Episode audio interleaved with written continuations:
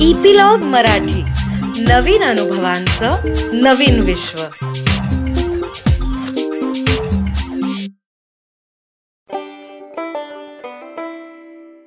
नमस्कार.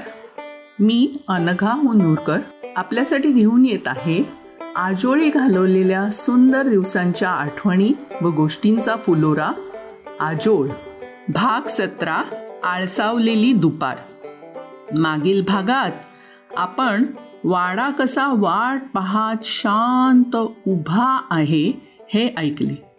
आता परत वळूया त्या घर भरलेल्या दिवसात. आळसावलेली दुपार. दुपारची जेवणं झाली की मग हळूहळू पहाटेपासून गजबजणारा वाडा जरा विसावायचा. मोठी माणसे वामकुक्षीसाठी माडीवर जात तर बायका मंडळी माझघरात लवंडत.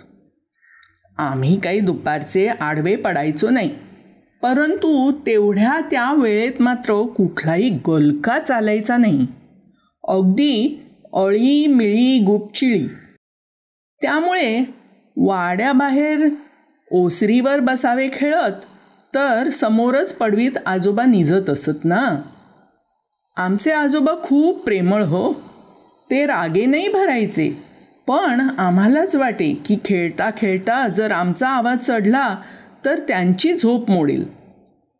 तसं म्हणा मंडळी अर्धा तासच अंग टाकायची. पण तरीही तेवढा वेळसुद्धा शांत बसण्यासाठी आम्हाला खूप कठीण वाटे. त्यापेक्षा जरा दूरचे ठिकाण बरे असे वाटे. खळ्यात कडक ऊन असे व तिथे वाळवणी असायची. विहिरीच्या आसपास छत व सावली असायची पण तिथे खेळण्यासाठी किंवा बसण्यासाठी जागा नसे. मग आमच्या दा एका दादाने शक्कल लढवली. आमराईत जो रात्रीचा गस्तकरी असायचा त्याची खाट होती. दिवसा तो नसायचा त्यामुळे त्याची खाट मोठ्याशा झाडाखाली लावून त्या सावलीत आम्ही काही बाई खेळायचो. इथेच आम्ही झाडावर चढण्याचे पहिले धडे गिरवले. आधी जरा सोपे झाड चढता चढता हळूहळू उंचावर जाऊ लागलो. हे सगळं गुपचूप बरं का? कारण घरात कळलं तर परवानगी नाही मिळणार हे माहीत होतं ना.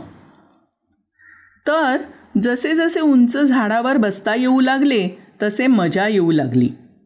परंतु त्याआधी खर्चटणं पडणं झाल्यावर काही भावंडांनी तो नाद सोडून दिला. जो उंचावर जाई तो दूर काय दिसते ते खालच्यांना सांगे. वरून बघताना खालील परिसर खूप छान दिसे. त्यामुळे ती वर्णने ऐकण्यापेक्षा प्रत्यक्ष झाड चढून आपण बघावे असे फार वाटे. काही विशेष जमेच असे नाही पण प्रयत्न असायचा. कधी कधी आम्ही बैठे खेळ खेळायचो. पत्ते सापशिडी व्यवहार हे खेळ असायचेच. पण सागर गोटे खेळायला आम्ही गावीत शिकलो.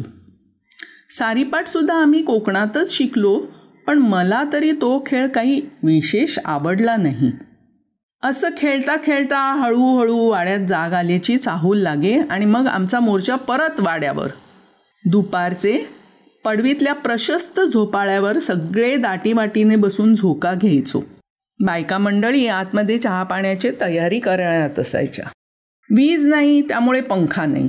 झोक्यामुळे वाऱ्याची सुखद झुळुकी व आम्हाला गारवा देऊन जाई. मग झोका घेता घेता गाण्याच्या भेंड्या चालत कधीकधी या झोक्यामुळे एखाद्याला गुंगी येई व तो लुडके आणि मग त्याच्या वजनाने कोणीतरी सरकून खाली पडे.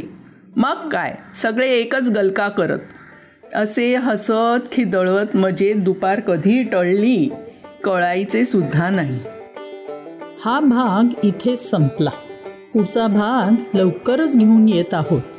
त्यासाठी इपिलॉग वेबसाईटवर किंवा तुमच्या आवडत्या पॉडकास्ट ॲपवर जसं गुगल पॉडकास्ट हप ऑपर जिओ सावन कास्ट बॉक्सवर सबस्क्राईब करा. आपला अभिप्राय कॉमेंट बॉक्समध्ये नक्की कळवा. तसेच आपल्या मित्रपरिवाराबरोबर व नातेवाईकांबरोबरही शेअर करायला विसरू नका आणि त्यांनाही सबस्क्राईब करायला सांगा. धन्यवाद.